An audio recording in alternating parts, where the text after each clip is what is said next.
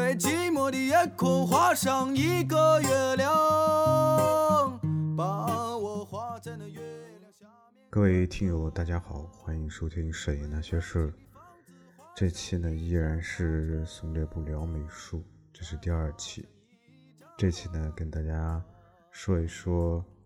家里应该挂幅什么样子的画。再画个花边的被窝。现在呢，随着生活水平提高呢，越来越多的人开始注意到这个艺术品这些东西啊，呃，越来越多的人开始对这些东西感兴趣。其实从嗯，十年前甚至更早一点吧，那时候如果是大家装修房子的话，应该是会在家里想想象一下，就会在家里挂一些这种装饰画呀，或者是一些呃图案啊、挂毯啊什么之类的东西。呃，一般呢，我们都是去一些装饰材料城、小商品城之类的一些东西。最最最典型的就是最著名的就是那个义乌小商品城，和那里面呢有很多装饰性的一些东西，一些抽象的一些壁画，像一些类似于蒙德利安的那种啊那种几何形式的那种抽象的抽象的壁画，因为因为那种东西它相对来说它比较容易。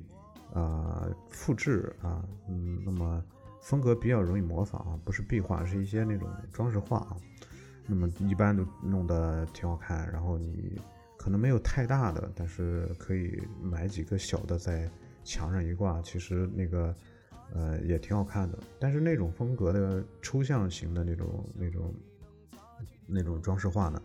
它适合现代家居，就是你的装饰风格是偏现代的。偏简约现代的那种风格啊，那么你如果是，呃，如果是那种呃偏中式的或者老式的，可能就不太不太适合，嗯，所以它有很大的局限性啊。那么再到后来发展呢，可能就会啊，人们就不满足于这种印刷品啊，印刷品，尤其是一些很拙劣的一些印刷品，于是呢，就是有一些。朋友呢，他可能就会去寻找一些真正的一些绘画作品，于是他们就去了街头的画廊啊，包括刚才我们提到的小商品城中，也会有一些这种画商在里面。那么他们也是去做一些这种呃绘画作品。那么也是因为从装饰画这种印刷品逐渐的呃开始受冷落也好，开始没人喜欢，呃，逐渐的就发展到了。啊，我们说就是真正的绘画，于是就诞生了商品画。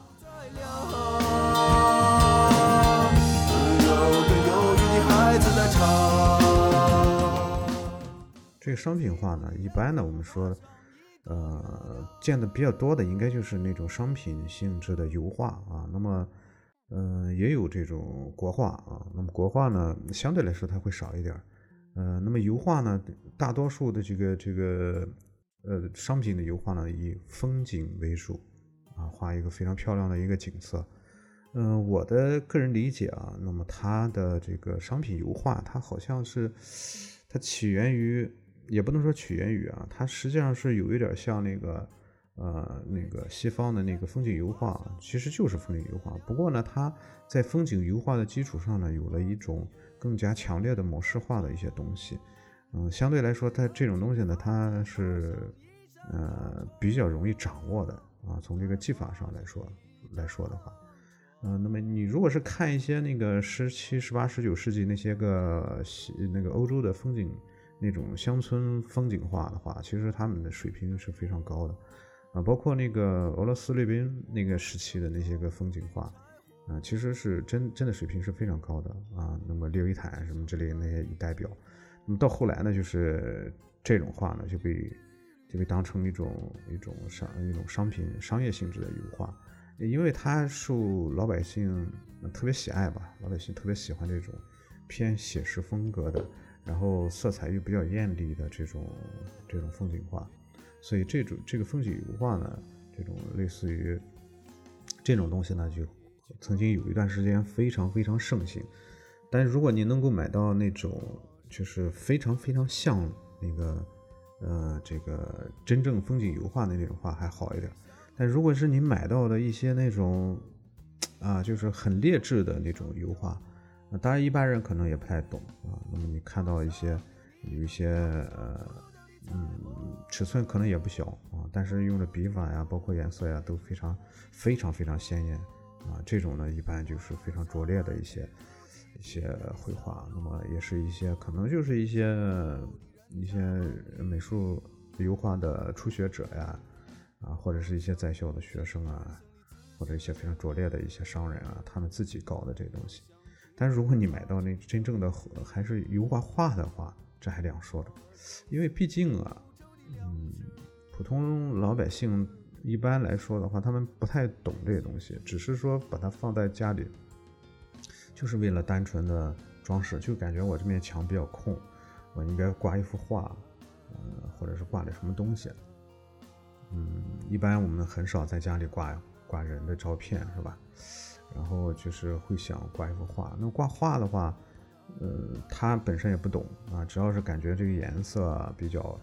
比较鲜艳、比较亮丽、比较好看啊、比较丰富就可以了啊。一般来说会只是只是有这样一个一个想法。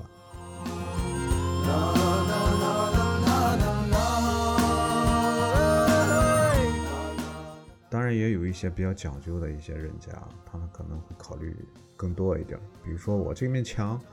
我要挂一幅画，我要挂一幅什么样的画呢？那么其实你应该考虑的就是你不能乱挂啊。比如说你刚才我们提到，你中式的一个一个家居的一个装装修，你挂一幅油画，显然这个是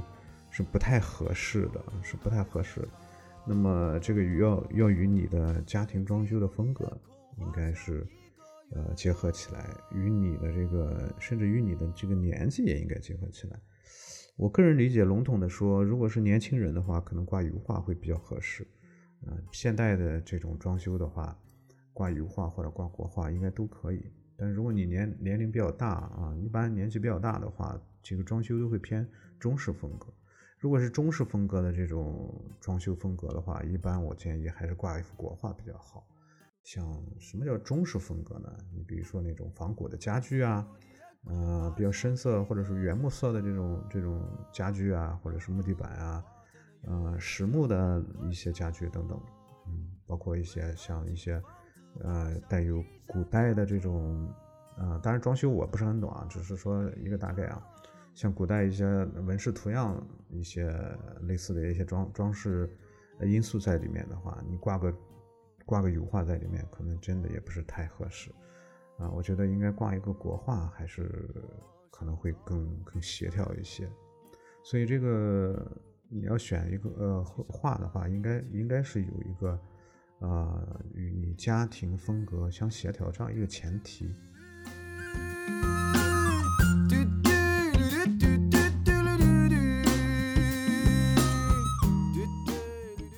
当你确定了画种的时候，然后再考虑，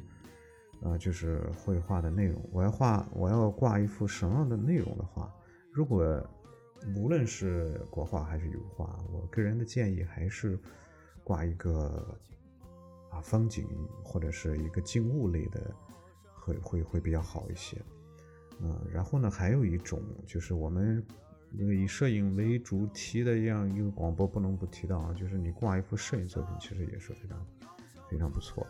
啊。当然我这个呃，但前提这个摄影作品确实是拍的不错啊。嗯，要么也可以是你自己拍的，也可以是朋友拍的，因为毕竟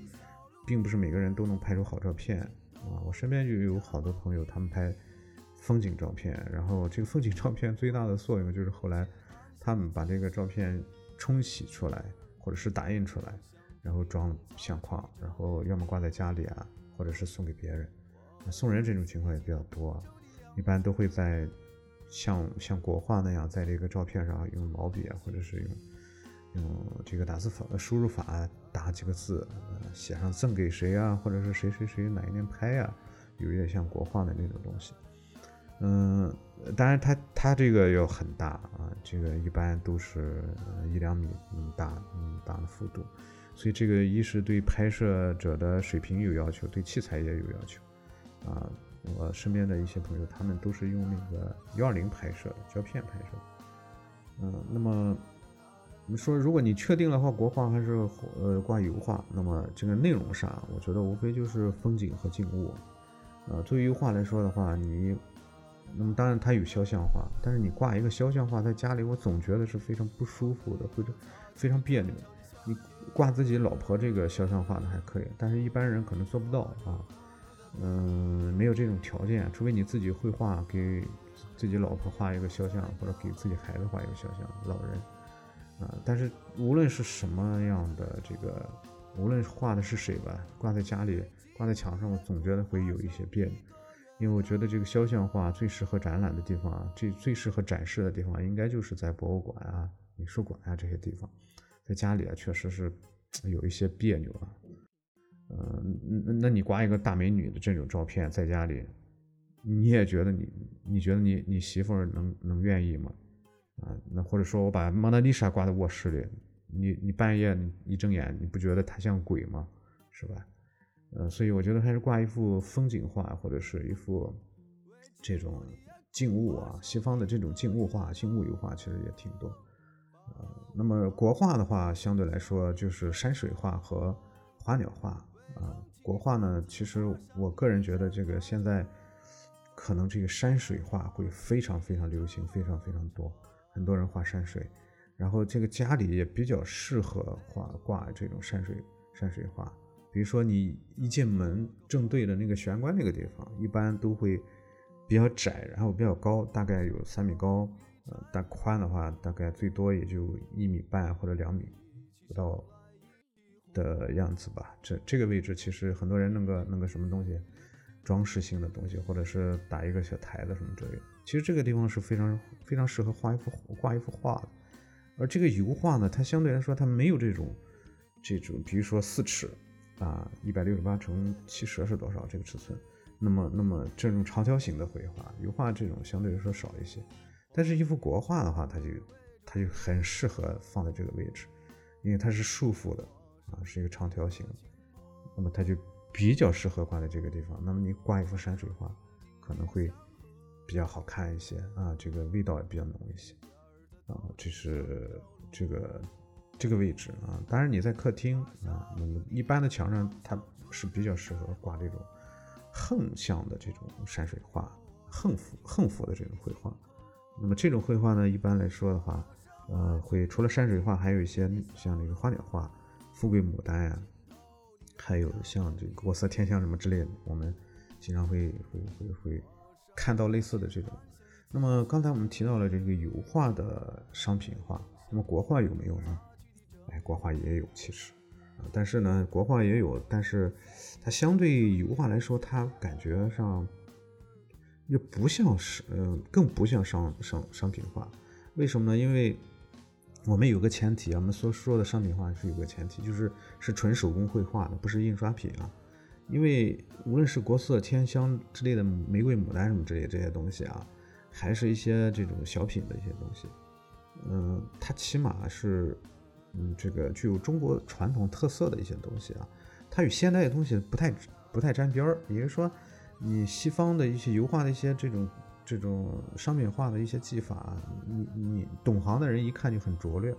但是这个，呃，这个这个，嗯，国画呢，它顶多就是这个人用墨用用水，或者说他这个用颜色，他用的不太熟练啊。但是他可能在整体上看的话，他还是一幅相对来说比较完整的一幅国画。所以他他这个虽然也是商品画，但是他看上去就不像是商品油画那样感觉。感觉不不是那么舒服啊，所以这个如果是你挂挂这种这种国画的话，其实放心大胆去去选择，因为他一般顶多这个人水平不好，但是他画的这个东西呢，应该说还是，呃，这个语义还是还是够的啊。那么因为这个牡丹呀什么之类这些东西相对来说是比较好画的，还葡萄什么之类这些东西，它只是说一个重复的过程。啊，另外呢，就是你如果是去这个画廊去买一些这种，呃，甚至是装裱店去买一些这种，呃，装饰性的国画的话，其实他们在画这个东西的时候啊，其实是啊有一个有一个，啊，我们说叫复制的过程，当然它可能也是纯手工画的，但是他每天都去画，每天都去画，画呢就画这几张。他这个画，这个不能叫画家啊，这个这个人他可能就简，我们先先姑且叫画师吧，他可能就画这五六张画，这五六张画呢，构图什么颜色，这个用水、用墨、用笔都一样。所以他这一辈子可能就画这五六张，他画画的非常熟练，就就画山水吧，就这有山这里有水什么，顶多有一些小的改动，或者画打公鸡什么之类这些东西，动作啊这个姿态都一样啊，画美这个牡丹都一样，所以他非常熟练，所以这这个就是就会你会他他画的这个效果非常好，但你说你画个别的，画个别的什么东西啊不会啊，没什么没练过没学过，就会画这个东西。一辈子就画过五张画，因为他卖到不同人人的家里，啊，那么一千个人，他卖一千个人，这一看一千个人可能就家里一共就挂就是这五张，啊，你到他家里一看，哎，这幅画我家里也有，出出现这种情况，但油画也是也是有这种情况，啊，那么所以这个国画呢，相对来说，嗯，我觉得它真正你从一个非常熟练的画师那里买到的话，其实单纯从这个装饰性来说的话，其实也不错。啊，那么这是啊国画，那国画呢还是这个内容上还是山水啊？你说国画与写人物，你画个写人物，同样跟那个油画人物一样啊，放在家里，你画个仕女，你你你晚上你不怕它从画里出来了吗？是吧？所以还是人，我觉得也不是很合适啊。那么还是以山水啊啊，或者是花鸟鱼虫这些。呃，比较比较合适，当然写意还是工笔，这也倒无所谓。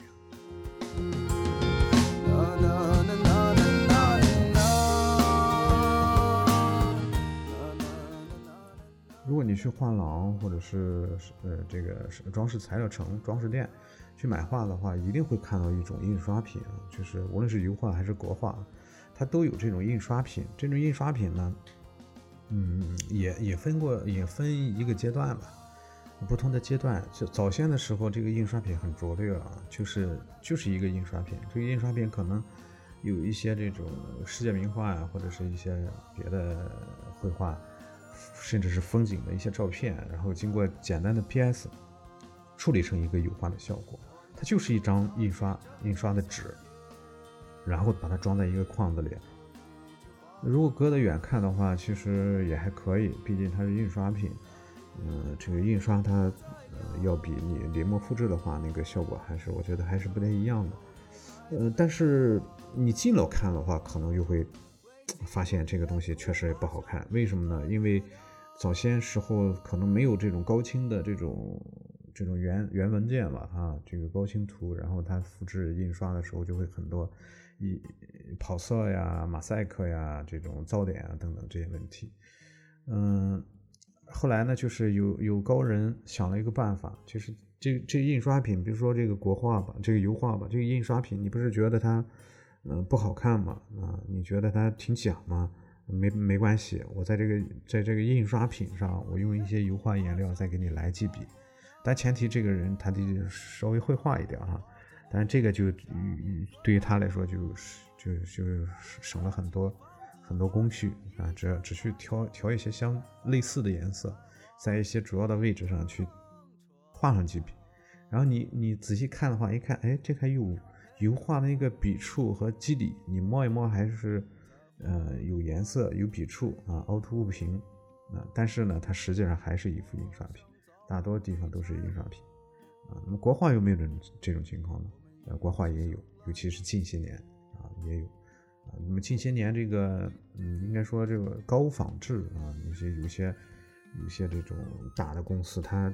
从事这种高仿的这种生意，就是把一些把一些那种世界名画呀、古代的一些名家作名名家作品啊，把它把它用高清扫描仪啊扫描下来，但是这个恐怕一般人一般人做不到。啊，那么它无论如何吧，通过一些途径，那么然后呢，在一种在这种高清晰的这种打印机上进行复制，啊，那么高清晰打印机这种现在打印机牛逼的就是可以直接在油画布上打，直接在宣纸上打，啊，那么打出来的效果呢，就跟原作是一模一样，啊。那么在油画布上打出来之后，你会看到它也有基底，也有笔触，啊，是跟原作就是一模一样啊。那么现在很多画家那个，呃，他们的展览啊，可能同时在好几个地方展，或者是他全国巡回展啊，他们可能就会用到一些这种这种技术，一种高仿的一种呃作品展。你你你即即使是仔细看，你恐怕也看不出它是假的，它是高仿的。然后呢这个这个国画也是这样，它打在宣纸上，啊，那个因为它那个高清图，然后你在宣纸上，你看看它那个墨色晕染的那个痕迹，非常非常逼真。然后你如果是有条件的话，你用水去蘸一下，蘸水，然后去在这个画面上点一下，哪怕用墨，你会发现它就是宣纸的效果。啊，然后你深信不疑，这个就是原作，那么实际上这个也不是原作，啊，那么其实这个这种这种技术啊，还是有非常大好处的。为什么这样说？啊，因为很多世界名作，你像蒙娜丽莎，全世界只有一幅，是吧？就挂在卢浮宫，你想看，你跑跑到那个这个法国去，有条件可以，没条件怎么去啊，是吧？那么你你想？不光想看，你说我还想就想把它挂在卧卧室里，每天晚上想瞪着眼看它，是吧？那那你可以就可以用这种方式啊，就用这种方式来买一个高仿作品，然后装一个相框放起来，是吧？晚上你陪他睡觉就可以了嘛，是吧？所以这种其实是给很多啊普通人没有条件的人，或者说一些啊哪怕有钱人，他们因为世界上东西你有钱有些东西买不到嘛。你就可以买一个复制品，但前提是什么呢？你不是用来收藏，不是用来这个升值的啊。那么只是说单纯我就是喜欢这这幅画，喜欢这个画家，就是喜欢他这个作品，我就是为欣赏，看着我就陶醉，我就晚上喜欢盯着他睡觉，是吧？那么你就可以买一个高仿的复制品挂在屋里，其实那个效果是一样的，对吧？这个就解决了很多。我个人是非常喜欢这种这种解决方式，但是这个。不便宜，这个东西一点也不便宜。一幅仿古的国画，我们我我们这地方，我一哥们搞这东西，大概一幅大概四尺的左右的一一张画，大概也要三四千块钱，这还是内部价啊。那么这个三四千恐恐怕是现在很多人很多人也会觉得不舍得。普通家庭，你说花三四千买一张假画挂在挂在家里，恐怕一般人也做不到。那么可能在大城市会好一点，啊，但是在我们这个三线城市，真的是很多很多家庭是接受不了。那么这样还不如他去买一幅这种这种就是当地画家呀，或者画师啊，就刚才我们说的那些个画的真正的国呃这个国画啊，那么挂在家里，它起码是一幅真画啊。然后我也不懂，我就觉得有山有水就挺好就可以了。这是出现的一种。什么？如果是大家有条件的话，其实这种方式真的挺好啊。另外呢，就是还有一个就是复制啊，这个复制呢是真真的临摹，就相当于那个临摹啊。当然，复制和临摹还不太一样，复制呢是要求一模一样啊，所以他对这个复制者要求水平非常高。像那个张大千、刘海粟这些都是复制高手。嗯，呃，在深圳有个达芬村，这个达芬村那就是嗯，就是专门复制世界名画。现在不是怎么样了，呃，前前前面那个时光那个中央电视台拍的时光那个纪录片，那个谁的那叫什么来？那个人很多是叫谁忘了？他曾经拍过那个专题专题啊，这个我们就不说了。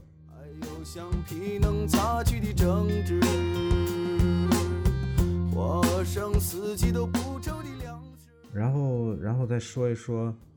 呃，这个画呀，我因为我本身我也画画，虽然画的不好，但是就是喜欢画。呃，这个画画的人啊，他和拍照片还不太一样。你拍照片啊，它相对来说，一它有很多，嗯，就是说与绘画有很大的不同。首先第一点，它这个得来的过程不一样。你你无论前期怎么样构思怎么样啊，你在你在创作的过程就是摁一下快门。前前面可能准备了很多很很多工作，但是那个真正的过程就是摁一下快门，嗯，然后呢就是，嗯，它是具有可复制性的。你拍了一张底片也好，还是一个数字文件也好，你可以无限制的去复制，啊，你可以冲印出很多照片，你而且你可以冲印出大小不同尺寸的照片啊。那么别人，所以一般 我我身边是一般是没的有，反正说可能也也是因为我拍的不好，没人问我要照片，说哎那个你给我一个风景照片我挂家里吧，没有啊，因为我自己都不挂这东西。嗯，有朋友可冲冲自己把那个照片冲印出来打印出来送给别人，这个有。啊，那么但是呢，这个画呢不一样啊。很多人问我要画啊，我虽然画的不好，嗯，但是就是个人喜欢嘛啊，然后也不停的画。那么这画呢，它跟照照片呢，啊，确实是付出的心血不一样。一幅画呢，就说小画两三个小时、三四个小时，大画那时间可能几天。嗯，然后呢，你画完了之后，无论这个画画的好还是画的不好。啊，那么它是有一种心血在里面，所以所以当别人问你要的话，你就有一点舍不得，啊，当然别人买那是另一回事儿啊，当然这个这个就就根据你的目的不一样了啊，嗯，所以所以这个当别人开口要画了画的时候呢，这个确实是再怎么好的朋友，就是就确实给你，但是也是自就像把自己孩子给人一样，啊，嗯，这是有有一个不太一样的地方。画上灶炉与柴火，我们一起生来一起。这个挂画呀，还有一个问题啊，就是它有一个风水学、风水学说的问题啊。但这个我确实是不太懂啊，因为我没学过、没研究过这东西，所以我这我我我也是在这根据我自己的见解说一些关于挂画的一些事情。你说风水这东西吧，确实是我在我装裱画的时候，确实是碰到过啊。有人去买画，然后就说我要哪里有水，哪里没有水，这个水是有什么方向，或者是有必须有瀑布，或者是没有瀑布啊。嗯，有的时候你如果是这个条件很苛刻的话，你真的买不到这种这种画啊。然后有一些那个好一点的或那个那个裱画店呢，他说啊，根据你要求，我给你画一幅。啊，那么这个我觉得就有一点玄乎了啊。风水这东西我不知道是真是假，姑且当它是真的啊。嗯，但是我坚信有一句有一种论断吧，信则有，不信则无啊。那么你不知道也就恐怕也就那样，是吧？嗯，尤其是那么风水还好一点啊，尤其是一些不懂的人啊，搞一些东西我就觉得很可悲啊，也很可笑啊。比如说。比如说啊，那个有一个朋友的朋友，他他办一画展，然后有有一帮大老板去看他画，然后买画。其中有一个老板说：“你看，我就不喜欢这幅画，你这幅画怎么怎么？为什么呢？”他说这个原因让人哭笑不得。就说这种土掉渣的老板啊，就说：“你看这幅画里有个小人儿啊，一个小人儿，说我不能买个小人挂在家里啊，这个对对我生意不好，对我人不好。”你说可笑不可笑？这种人真他妈悲催！你你这种人就是出多少钱我都不买给你这画，我觉得你糟蹋了这画。所以就很多人他，你要是有这种心理的话，恐怕你挂什么东西都不合适，因为因为总能找出一些这这个那个的缘由，让你觉得不舒服，对吧？所以。嗯，就像那个挂书法作品啊，像那个那个，其实我我我我家里就是在电视的对面，在我沙发靠背，嗯，沙发背后那面墙上挂了一幅字，然后就后来就听说法啊，这个沙发墙上不能挂字，有个什么说法呢？这样叫做走背字啊，因为你背着一个字嘛啊，背字啊，这个这个说法你看啊。其实也挺扯的，是吧？啊，那么你你你你挂一幅山水，你这要背水啊，你要背水一战嘛，是吧？啊，你画画山，你背着山嘛，是吧？所以这个我觉得看你怎么说啊。所以如果你真正喜欢的话，真的不需要去太太在意这些东西。把我画在那月亮下面歌唱。为冷清的房子画上一扇大窗。无论你是挂一个商品画，还是挂一个这种高仿的，其实到最后，我觉得如果你只是说为了装饰装饰你的房间的话，其实我觉得，呃，其实都可以啊。但是有一个，我觉得最一个更好的选择吧，就是你可以去选择一些。呃，不那么知名的一些一些画家啊，他们的作品，或者是本地的一些画家，他们的作品呢，可能没有名家的作品那么贵啊，嗯，但是其实本地的一些画家，他们的水平，呃，也也不错，一一点也不低，呃，然后价格呢，也可能也没有那么高啊，呃，毕竟你说你挂一个那种商品画，其实是挺，呃，让让懂行的人看一看，确实是不怎么样的。你挂个名家呢，懂行的人一看就知道这肯定是一个假的，啊，你挂一幅这种，嗯，相对来说呃真的，嗯，然后并不是很出名的画家，他起码是一个真正的画，其实是一个也是一个非常好的选择，啊，在我来看呢是一个最好的选择，嗯，关于挂画呢，啊，我们聊就聊这么多吧，啰里啰嗦一说说了很多。嗯，欢迎大家呢和我呃沟通交流，在新浪微博搜索“松列布”即可。我们下期节目再见。还有橡皮能擦去的争执，花生四季都不愁的粮食，